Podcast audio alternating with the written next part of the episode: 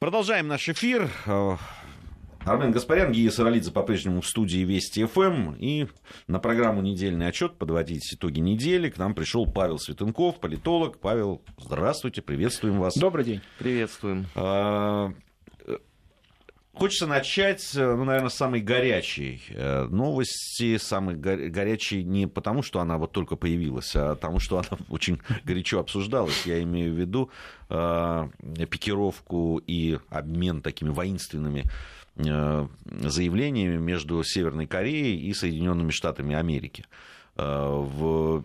Они продолжаются эта пикировка, продолжается такое заявление громкие, Э, ну, вот там на... Китай поучаствовал. Китай поучаствовал, да, там, ну, там причем он по-разному участвует. То есть, если в телефонном разговоре э, между президентом Соединенных Штатов Америки и Синьцзяньпинем они заявляют о том, что да, э, ну, во всяком случае, то, что они демонстрируют всему миру, что, о чем они говорили, мы не знаем. Но они говорят, что да, провокационные действия Северной Кореи, значит, они должны прекратиться. Вроде как пришли к такому. А потом, в общем, Китай немножко по-другому все интерпретирует, в том числе и говорит о том, дает советы президенту США быть поздержаннее в своих заявлениях. На ваш взгляд, насколько все серьезно? Ну, э, на мой взгляд, все достаточно серьезно, но речь идет не столько о кризисе в отношениях США и Северной Кореи, сколько о кризисе в отношениях США и Китая. Э, Трамп пришел к власти с программой э, установления более честных торговых отношений с Китаем. То есть он заявлял, что Китай получает незаконные, ну, с его точки зрения, торговые преимущества. Американо-китайская торговля э, очень велика. Естественно, китайская экономика развивается быстро, Китай заинтересован э, в этом развитии. Но, в общем-то, Трамп с его программой, он пришел, значит, немножко Китай поприжать. Э, проблема заключается в том, что как только США э, пытаются прижать Китай, и это было не только при Трампе, но и при предыдущих президентах, сразу же обостряется ситуация на, север... Э, на Корейском полуострове. Северная Корея начинает сходить с ума, запускать ракеты. И, в общем-то, Северная Корея является не просто ключевым союзником Китая в регионе, она позволяет шантажировать США. То есть, дескать, если вы на нас будете сильно давить по торговому вопросу, значит, вот возникнут проблемы на Корейском полуострове. Потому что все прекрасно понимают, что северокорейский режим вряд ли смог бы оставаться у власти, не будь поддержки со стороны Китая, э, значительно более населенного и значительно более экономически развитого, потому что, ну, если Северная Корея — это стандартная коммунистическая деспотия, то в общем-то, Китай после Дэн Сяопина, он пошел по пути развитию рыночной экономики, и, в общем-то, он сейчас является одним из трех э, глобальных центров мировой экономики, наряду с Европой и с э, самими США. Поэтому э, в данном случае это обострение, оно вполне понятно, то есть американцы давят по торговым вопросам на Китай, Китай таким способом защищается, но впервые, впервые за всю историю вот этих вот постоянных кризисов на Корее Корейском полуострове Северная Корея подняла ставки. Раньше они запускали ракеты куда-то в сторону Японии, Сейчас было сделано заявление, что э, будто бы ракеты будут запускаться в сторону острова Гуам. Этот остров принадлежит э, Соединенным Штатам. Там находится американская военная база. Это такой дальний форпост, стратегически очень важный. И э, Трамп в ответ заявил, что если что-то такое произойдет с Гуамом, то вообще чуть ли не с лица земли сотрут Северную Корею. Ну, я немножко как бы добавляю от себя. Там он сказал, что столкнутся с яростью, значит, со стороны американских э, вооруженных сил северные корейцы. Соответственно, противники Трампа в Америке заявили, что именно он разжигает войну, ну, то есть не человек, который сказал, что мы будем ракетами стрелять в сторону вашего острова, не э, нынешний глава э, Северной Кореи, а вот Трамп. Соответственно, ну, есть обострение, все понимают, что это обострение часть непростых отношений между Китаем и США. Именно поэтому состоялся разговор Трампа с председателем КНР Си Цзиньпинем. И именно поэтому прозвучало такое странное заявление Китая, что вот, дескать, надо быть посдержаннее в адрес США. Вот. То есть в данном случае две стороны, две вот этих крупных, великих, а может быть даже и сверхдержавы, они выполняют очень сложный танец. И э, ситуация на Корейском полуострове, мне кажется, только часть э, сложных, э, достаточно запутанных американо-китайских отношений. А очень много говорят о том, что с одной стороны, да, есть международный контур, как его принято называть, да, mm-hmm. и отношения там, Китая, Соединенных Штатов Америки mm-hmm. и Северная Корея где-то здесь посередине. С другой стороны, очень многие говорят о, о влиянии внутриполитической ситуации в Соединенных Штатах Америки, на то, какая риторика президента Соединенных Штатов Америки, и даже на его какие-то возможные шаги в этом направлении. Что сказывается, что загнанный в угол внутри страны э, Трамп, он видит э, выход, э, как многие да, приводят примеры многочисленные, в том числе и, и факт, факто, фактологические, и из, художественной, из художественных фильмов, о том, что небольшая Э, военная операция, она всегда, а может и большая, приводит к хорошим результатам на внутриполитической арене. Все забывают про э, там, хакеров каких-нибудь, там еще чего-то, и начинают э, сосредотачиваться на том, что происходит на театре военных действий. В общем, война всегда в помощь президенту Соединенных Штатов Америки, если у него внутри какие-то проблемы. Ну, действительно, это так. Маленькая победоносная война часто помогала политикам выпутываться из разного рода кризисов. Важно только то, чтобы эта война была маленькая и победоносная. В свое время Рейган э, приказал оккупировать Гренаду, небольшой остров недалеко от США, где пришло к власти очень левое, прокубинское, как считалось, правительство. Хотя остров формально возглавлялся и до сих пор возглавляется Елизаветой II, которая работает не только королевой Гренады, но и королевой Великобритании, как известно, Канады, Австралии, Новой Зеландии Зеландии, там, Папуа Новой Гвинеи и многих еще государств. Тем не менее, американские войска там высадились, э, причем э, говорили о 100 тысячах э, солдат я просто по, по своим даже по детским воспоминаниям это все помню. И в результате этой великой победы над очень небольшой э, Гренадой, э, значит, э, Рональд Рейнган записал себе в актив то, что, дескать, таким образом был преодолен, преодолен вьетнамский синдром, значит, Соединенные Штаты больше не боялись теперь применять войска против других стран.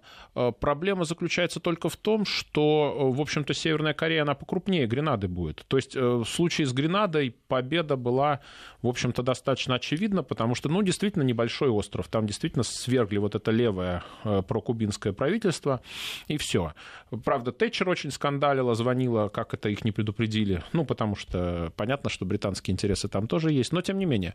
В данном случае, ну, понимаете, э, военный удар такой прямой по Северной Корее с высадкой войск, ну, вряд ли возможен, потому что это полномасштабная война, и я думаю, там понадобится сотни тысяч, а может и миллионы солдат, если вот всерьез оккупировать э, Северную Корею. То есть это э, военная операция, сопоставимая по затратности с военной операцией против Ирака, а я думаю, даже и превышающую, превышающую такую операцию по затратам, потому что Китай же не останется в стране. В свое время, когда была война на Корейском полуострове, в войне участвовали так называемые китайские добровольцы, как известно, за которыми стояло правительство Мао Цзэдуна.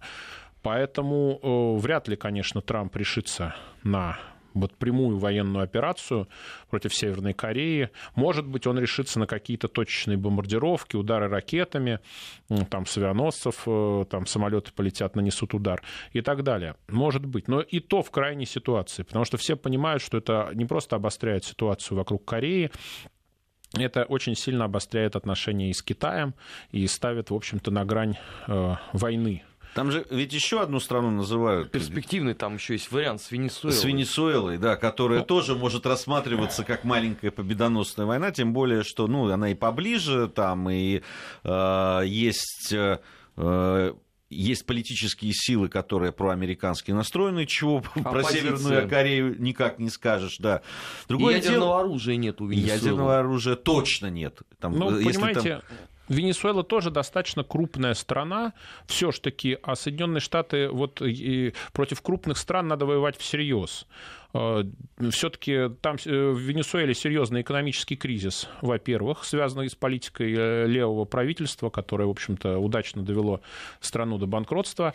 Вот, и теперь непрекращающиеся протесты, непрекращающийся кризис в Венесуэле. Практика показывает, что однажды этот левый режим дозреет, и, конечно, при помощи США и при поддержке внутренней оппозиции все-таки рухнет. Это первое обстоятельство. Второе обстоятельство, все-таки Венесуэла всегда экспортировала нефть в основном в США. Вот. И я думаю, что напрямую военную операцию против Венесуэлы американцы решатся вряд ли, потому что это им ни для чего не нужно. Режим предшественника нынешнего президента Чавеса, он исправно нефть экспортировал в Соединенные Штаты еще при предыдущих президентах. И сопровождалось это, правда, дикой антиамериканской демагогией, да, но если посмотреть на вот реальные расклады, куда же продавала социалистическая Венесуэла нефть, мы увидим, что в основном в США. Так что и при нынешнем президенте, мне кажется, я имею в виду Венесуэлы, при Мадуро, мне кажется, что у США нет прямой заинтересованности свергать этот режим. Он не представляет для них прямой непосредственной угрозы за ним не стоит, в отличие от северокорейского режима, э, никакая серьезная сила.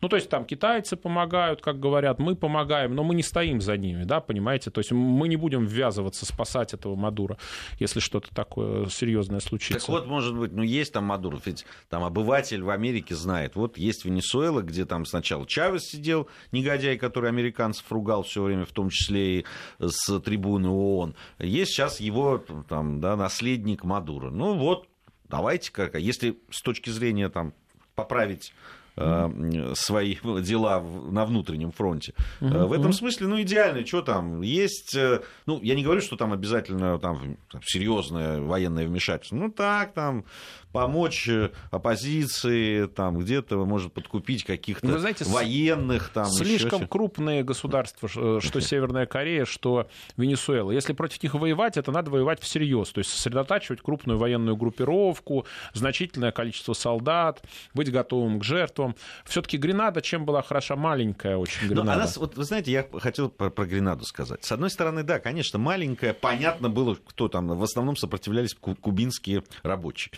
ну, да, называли, да. вот, а, э, этому вторжению. Но э, с другой стороны, ведь э, эта операция на Гренаде, она эхом-то по Латинской Америке, ой, как-то, и, и, и, и послужило там процессом, которые привели к победе левых сил в, в других латиноамериканских странах. Да, там это ведь только кажется, когда что-то происходит, ну, победили они маленькую Гренаду но антиамериканские, ну, если опять антиштатовские, так скажем, э, настроения, они только усилились после этого. Ну, может быть, но, понимаете, маленькая победоносная война, она потому и маленькая, потому и победоносная, что это война против кого-то, кого вы с гарантией победите. Да, э, Северная Корея не выглядит как легкая добыча. Не потому, что там тоталитарный режим, не потому, что там массовая, может быть, мобилизация в армию, а потому, что за ней стоит Китай, который может предоставить ресурсы. И э, неразбериха на Корейском полуострове, естественно, все очень сильно осложнит. Кстати, это э, косвенно будет ударять и по нам. Мы граничим с Северной Кореей, Россия граничит, поэтому не надо думать, что это где-то далеко, что это нас не касается. Вот. Россия настолько большая страна, что нас касается ну, у нас даже все, этот что, кризис. Ну уж во всяком случае, северном полушарии все, что происходит, нас точно. Вот. Поэтому э, так это для Северной Кореи, для Венесуэлы. Я думаю, что они туда лезть не будут. У них хороший опыт э, свержения подобных режимов силами оппозиции. Э, ну, тех же самых сандинистов, э, они в свое время отстранили от власти. Даниэля Артега победила дама с красивым именем, сейчас вспомню, Виолетта Бариос де Чаморро ее звали. Вот. Э, она была кандидат от коалиции оппозиционных сил. Сейчас, кстати, в Никарагуа снова правит Даниэль Артега, снова правят сандинисты, но все уже забыли о существовании Никарагуа, а вполне себе оно существует, и даже правит тот же самый президент, что и в 80-х.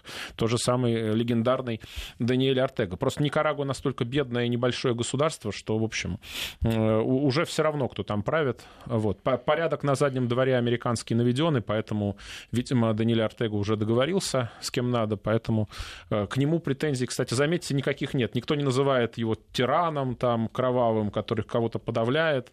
Э, все в Никарагуа сейчас нормально. Хотя была гражданская война, как вы помните, в 80-х и так далее. То есть, поэтому я думаю, что Америка не будет, конечно, напрямую вмешиваться в венесуэльские дела вооруженной рукой. Им это ни для чего не нужно. Вот. Э, нынешний венесуэльский режим испытывает очень серьезный кризис. Этот кризис продолжается. Э, я думаю, рано или поздно, э, поддерживая оппозицию, они тут добьются гораздо более эффективных результатов, чем прямым военным вторжением. Так что в данном случае Трамп просто пытается понравиться своему собственному избирателю, потому что известно, что обычно в ответ на такие наистребиные заявления правые консервативные круги, они очень откликаются, растет популярность. Вот, по-моему, Расмуссен Репот, одна из крупных социологических фирм, правда, она такая считается более проконсервативная, а, э, доложил, что рейтинг у Трампа стал расти, рейтинг одобрения его деятельности, э, в частности, на фоне заявлений по Северной Корее. То есть, в общем, это можно, знаете, э, маленькую победоносную войну заменить на угрозы маленькой победоносной войной, саму войну не проводя.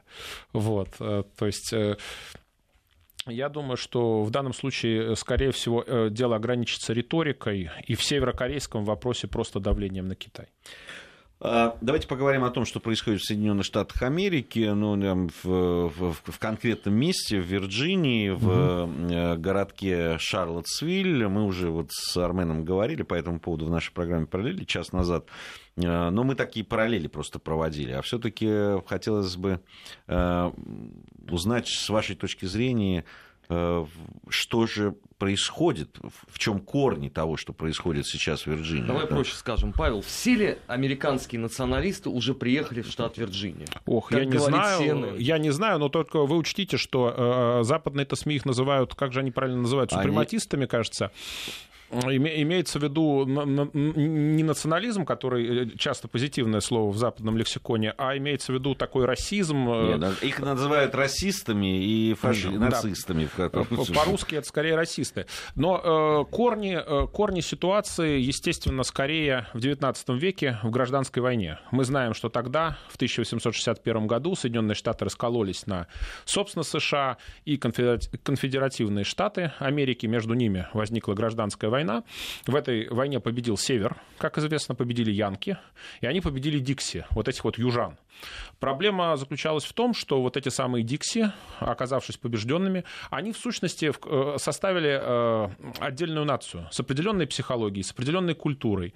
Для этих людей были важны определенные фигуры исторические. Вот, собственно говоря, говорят, что беспорядки вспыхнули в результате попыток снести статую генерала ну, Ли. Э, демонтажа, да, Роберта Ли, это, это главное сейчас как бы, да, камень да. преткновения. Так да. вот, собственно говоря, как когда э, был процесс э, э, снова включения Юга в состав США, а он был достаточно болезненный, Югу были сделаны многие уступки, и фактически, несмотря на отмену рабства, значит, сегрегация чернокожих на юге США сохранялась, при этом она сохранялась еще, наверное, столетия, по сути дела.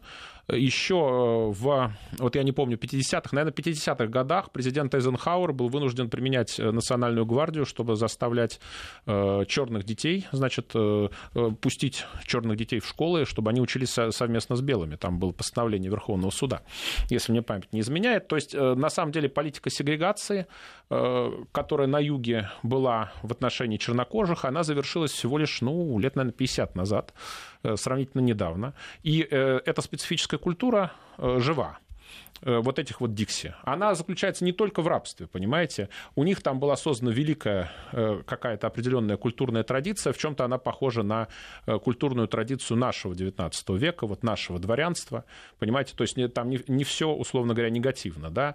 Там вот все эти унесенные ветром, да, это же тоже про юг, да, это некая легенда о таком э, великом юге, месте, месте наверное, не, не только рабства, но и культуры. И там э, в культуре очень по-разному все обыгрывается. Марк Твен, если мне память не изменяет, будучи южанином, он иногда изображал отношения между рабами и э, владельцами чуть ли не как семейные. Понимаете, то есть там на самом деле достаточно много слоев вокруг этого всего, определенная культурная, психологическая традиция. Но что Но стало... унесенные ветром в этом смысле тоже да. там, и в романе, и в ну, фильме. Это, да, да, да, То есть это романтика, это некая легенда такая, да. То есть все не сводится просто к расизму вот в духе вот просто э, плантации. Да, то есть э, э, были люди, которые пытались все это как-то смягчить, говорили о том, что вот, дескать, рабовладение Э, да, это подразумевало искреннюю заботу помещика о рабах, да, но это немножко смешно звучит, естественно, в наши дни такие оправдания. Ну, и у нас звучали во времена крепостного права такие же оправдания, дескать, э, зачем нужно крепостное право? Помещик отечески заботится о своих крестьянах, да. Ну, в любом случае, есть культурная традиция. Эти дикси, южане, да, они фактически образовали э, нацию, отдельную. И эта нация, несмотря на то, что она в конце XIX века потерпела поражение, она сохранялась. Она сохраняла специфическую автономию, в том числе оформленную и политически. Почему? Длительное время в составе демократической партии существовало консервативное крыло. Вот эти самые южане. То есть демократическая партия, она состояла из двух крупных фракций, либеральной и консервативной. Вот консервативные демократы были очень влиятельны когда-то в этой партии, в демократической. И, э, то есть, даже на уровне партийном это оформлялось, потому что демократическая партия долгое время воспринималась как партия юга. Ну, вы помните, что когда шла гражданская война, республиканцы возглавляли США, ну, собственно, Линкольн был республиканцем, а демократы, собственно, воспринимались как партия южан. Эта э, ситуация сохранялась вплоть до 90-х годов прошлого века.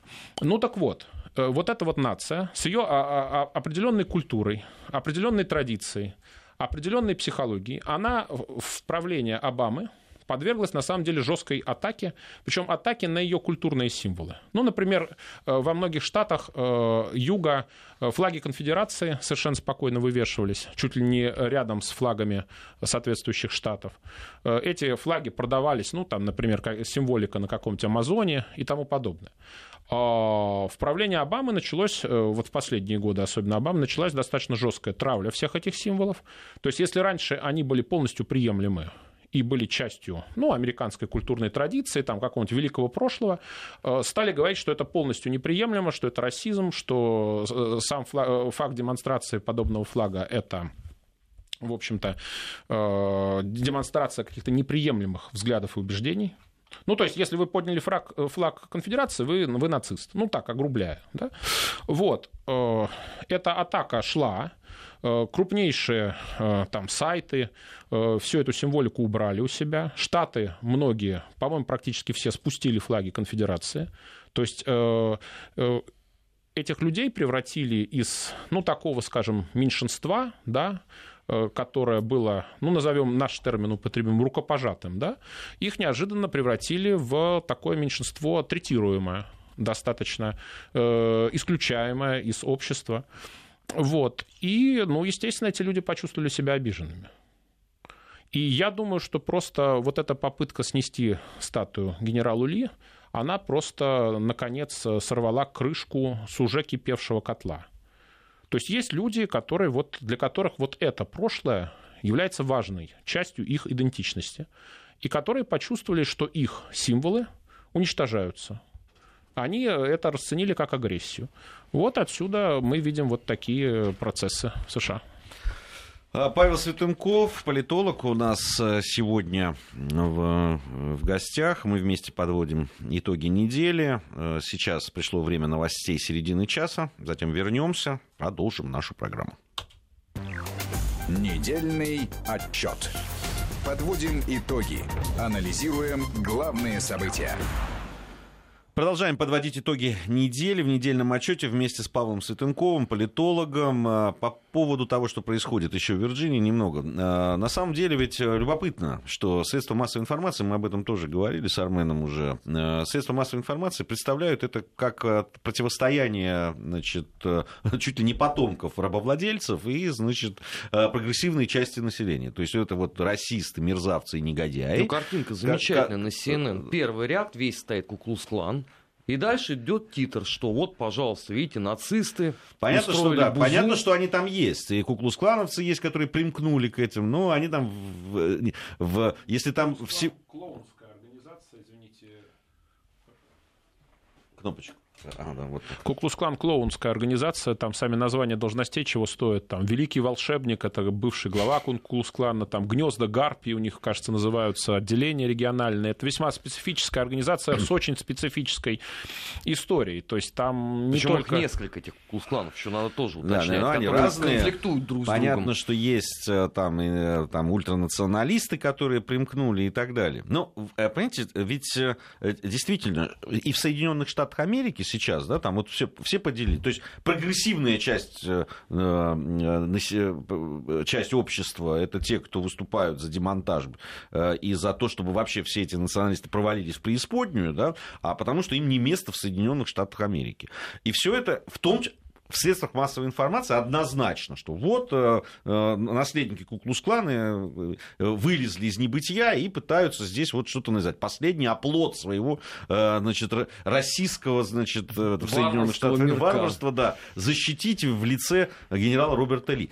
Удивительным образом э, в наших средствах массовой информации, в некоторых, mm-hmm. это очень сильно поддерживается. Я с э, нескрываемым значит, интересом прочел в одной из газет значит, о том, что Роберт Роберт э, Ли, генерал Роберт Ли, был рабовладельцем, причем отличался особой жестокостью, там, разделял что-то там семьи там, и так далее. Хочу сказать, уважаемые Не, господа... уточни еще, что он собрал вокруг себя самых отпетых головорезов. Головорезов, да. Значит, э, командующий армией Юга, генерал Роберт Ли, был противником рабства и не имел рабов к началу гражданской войны. В отличие, кстати, от знаменитого командующего армией Севера генерала Уиллиса Гранта, который был рабовладельцем. И его рабы получили свободу только после вступления в силу э, поправки в Конституцию, которая отменяла рабство в 1865 Какой году. хозяйственный был человек, да. Господи, а? До последнего, понимаете, извлекал экономическую прибыль, экономическую выгоду из э, тех самых рабов, которых потом, значит, э, за, за свободу которых так отчаянно воевал.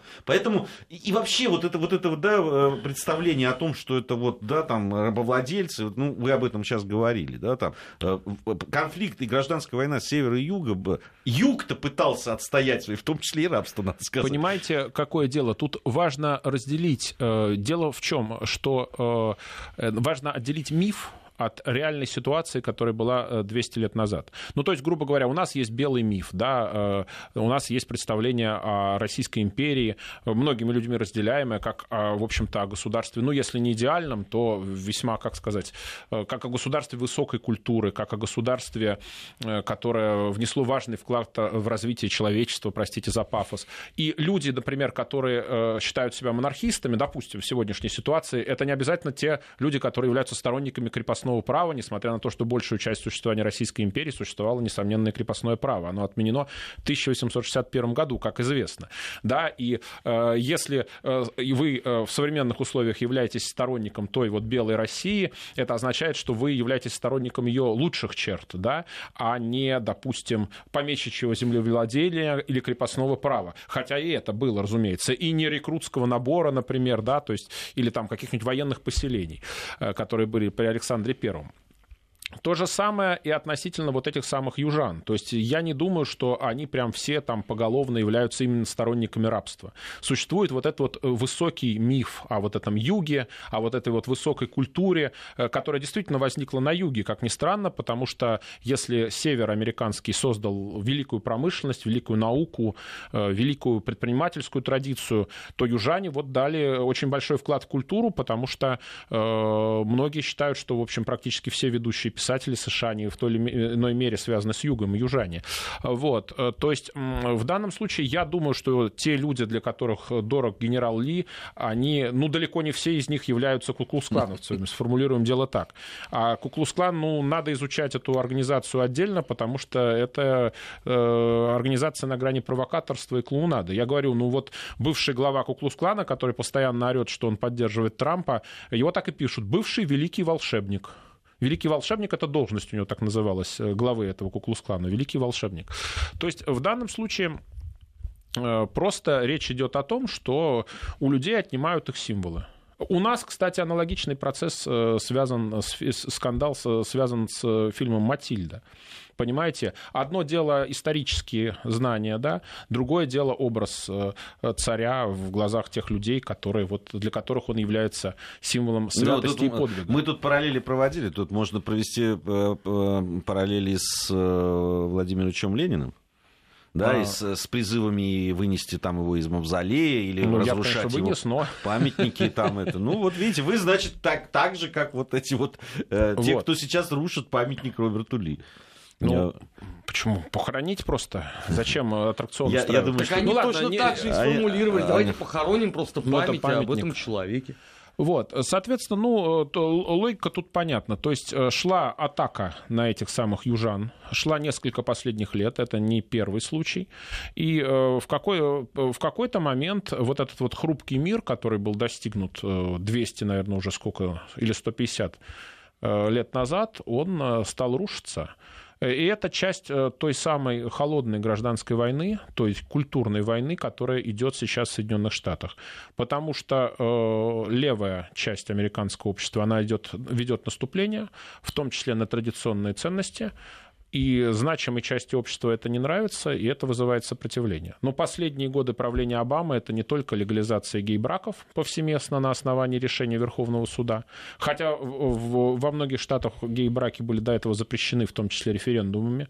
Ну, то есть э, вносились э, записи в соответствующие конституции штатов, что вот, дескать, брак это только брак между мужчиной и женщиной. Верховный суд США все это отменил, и сейчас э, они там полностью легальны, эти гей-браки. Дальше начали бороться за права трансгендеров, Обама издал указ о том, что трансгендеры имеют право посещать женские туалеты. Это отдельный был скандал, э, который, в общем-то... Ну, то есть э, идет э, такое вот левое наступление, наступление левых, уже не связанное, давно все забыли про трудящихся, про рабочих. Смысл этого наступления заключается в том, что постоянно выискиваются новые угнетенные группы, а зачастую не выискиваются, а создаются из ничего. И провоцируется кризис в отношениях между обществом и этой будто бы угнетенной группой группы. Дальше начинаются конфликты, дальше э, начинается ну, вот, э, то, то, что мы сейчас видим. В случае с южанами, ну, понятно, есть некий набор символов, он значим для людей. Э, понятно, что этот набор символов далеко не однозначен, как мы уже говорили, с точки зрения исторической справедливости. Ну, конфедеративные штаты Америки действительно были рабовладельческим государством, оно пользовалось поддержкой Англии и Франции, как известно, которые были заинтересованы именно вот в той рабовладельческой экономике, которая существовала в Америке на юге и не были заинтересованы в промышленной экономике Севера, потому что конкуренты.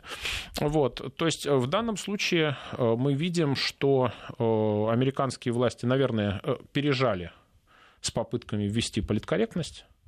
И сейчас вот эти попытки ввести политкорректность, как ни странно, переворачивают пирамиду. То есть раньше были угнетенные меньшинства, и э, угнетающих большинство. Ну, в рамках левой такой э, картины мира. Сейчас э, пирамида переворачивается, и бывшие угнетенные меньшинства неожиданно оказываются наверху, а бывшие угнетатели, ну, тут поставим в кавычки, э, неожиданно оказываются в роли угнетенных. И возникают точно такие же процессы, которые э, совсем недавно были свойственны, допустим, э, протесты, допустим, чернокожих американских. Мы видели в ну, таком... Ну, Фергюсон, да, мы сегодня да, тоже вспоминали. Буквально год или два назад были же при Обаме такого рода протесты. Именно при Обаме. А при Трампе мы видим протесты белых уже, которые теперь уже белые себя чувствуют угнетенным меньшинством. Вот такой парадокс. Это, с одной стороны, это парадокс, с другой стороны, на, на мой взгляд, это абсолютно закономерно. Вот исходя из той политики, которая происходила, рано или поздно это должно было привести к этому. А, в, потому что, ну, у людей, людей, если ты задеваешь их а, и их да, и право да, там, верить э, или там, почитать кого-либо. Ведь э, вы абсолютно правильно сказали, Павел, о том, что те люди, которые сейчас выступают там, э, за то, чтобы не демонтировали памятник Роберту Ли, они вовсе не, не, не хотят вернуть рабовладельческий строй. И, и вот эти мифы и то, что о юге там, да, сложились, они тоже там не, не рабовладельчество главное в этом, не стержень угу. этого всего. Вот это, мне кажется, это Вы важно. Знаете, это... я сделаю небольшую ремарку. В американской культуре научились работать э, с этой проблемой и долгое время э, работали. Как, как делали? Они пытались... Давайте угу. мы сейчас прервемся и продолжим. Просто у нас сейчас информация о погоде и главные региональные новости. Вот как только они завершатся, мы вернемся и продолжим. Недельный отчет. Подводим итоги. Анализируем главные события. Продолжаем подводить итоги недели вместе с Павлом Светенковым, а, политологом. А, ну, наверное, надо завершать уже нашу эту дискуссию, хотя очень любопытно все, что это происходит. И что... Ну, вот мы говорили о, о мифах юга, да, но mm. есть, на мой взгляд, есть и мифы севера. И о том, что север воевал за... Значит, во-первых, они боролись с мятежниками, что неправда, потому что по Конституции имели право южные штаты документы на выход из... Э, нет, нет, кажется, не было. ЕС у них было. не было права на сецессию. Это было, распространенное было, мнение, было. но не было, не было. Нет, ну, нету в Конституции США нету права на сецессию. Может быть, сейчас нету. Может быть, тогда было. Я не... Ну, совершенно очевидно, что никакого мятежа там не было. С другой стороны, да, там изображение Авраама Линкольна как борца там, с рабством, это тоже миф. Да, там есть слова самого Линкольна по поводу, что главной задачей в борьбе с, с конфедератами у него спасти союз, а не спасти или уничтожить рабство. Он об этом говорил. И он же говорил, что никогда не выступал и не будет выступать за социальное и политическое равенство двух раз, черный и белый. Это тоже его слова. Знаете, он же великого гуманиста, из него потом слепили уже потом, да, это пропаганда. И это... После смерти через да, там, десятилетия. Нам, нам, нам предъявляют, да, там, э, большевистской пропаганде, да, советской пропаганде, что вот э, там того же Владимира Ильича, да, из него делали там э, икону там и ну, да, такой да, да. вот образ, да, там, человека, который сидел и думал все время о Э, ну, есть, конечно, сказочный образ Ленина, да. да, я вот в детстве так мы, вот конечно, он, проходили, он, там да, общество да. чистых тарелок, там да, э, в эпоху голода, Всё. да, доедайте, пожалуйста, детки, доедайте. Ну вот когда там... нам это предъявляют, так вот, э, вот посмотреть на того же Авраама Линкольна, который просто, ну, то а такая когда же читаешь икона. документы про Ленина, просто волосы дыбом на голове. Так вот, когда там... про Линкольна про читаешь, то примерно самое. то же самое там, с волосами происходит. Я читал книжку его там указаний, изданную в 70-х, еще при Андропове, там такое, там охранные грамоты, там профессора Пупкина «Не убивайте» там до 12 марта 16.45. Э, ну, там просто указывалось вплоть, вплоть до минуты там время действия этой охранной грамоты. Там реально исторический Ленин очень сильно отличается от своего, э, скажем так, так же, сказочного вот, э, отражения. Вот так же, как Авраам Линкольн отличается. Понимаете, то есть вот эти вот южане, мне так кажется, скорее всего, это сторонники вот этого высокого мифа, да, такая вот дама в шляпке, наверное, она стоит там где-то смотрит на какой-нибудь корабль, что-то вот такое предельно романтическое, такая осоль какая-нибудь. Да, э, вот, э, но, естественно, историческая истина от мифа, от легенды, от романтики зачастую отличается. В американской культуре долгое время умели с этим работать.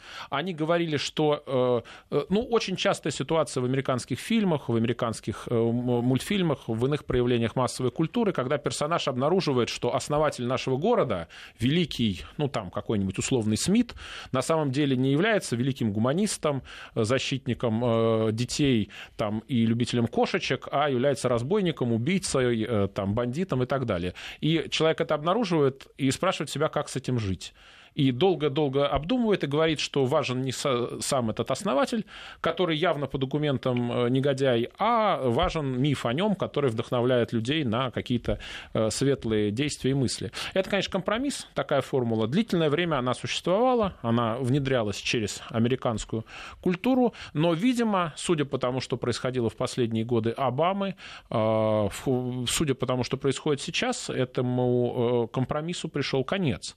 И это вот часть вот этой вот холодной гражданской войны, которая уже начинает, судя по событиям, превращаться в немножко горячую, да, начинает немножко теплеть, да, как в старой игре теплее, теплее. Мне, мне кажется, все-таки это не противостояние там людей, которые миф за мифом идут, э, да, каким-то там осоль и так далее, а это, мне кажется, как раз реакция на то, что происходит, вот то, о чем вы говорили, о, о, о том, что людям э, вот это э, как раз это результат вот этой перевернутой пирамиды. Да, а, да, Просто конечно. люди абсолютно понятно, да, вот мы знаем о том, что оскорбить белого мужчину в Соединенных Штатах Америки, а, особенно да, каких-нибудь да. консервативных взглядов, это вообще это, это, это, это можно сделать в любое время при любых, э, при любых обстоятельствах. Да? Тут принципиально важно иное. Как далеко готовы пойти обе стороны в этом конфликте?